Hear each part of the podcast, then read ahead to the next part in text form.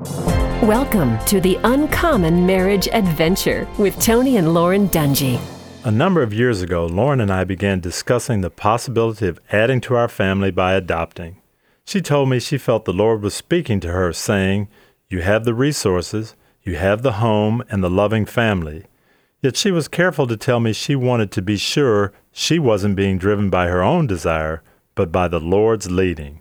We agreed to pray about it to make sure the Lord was speaking to both of us.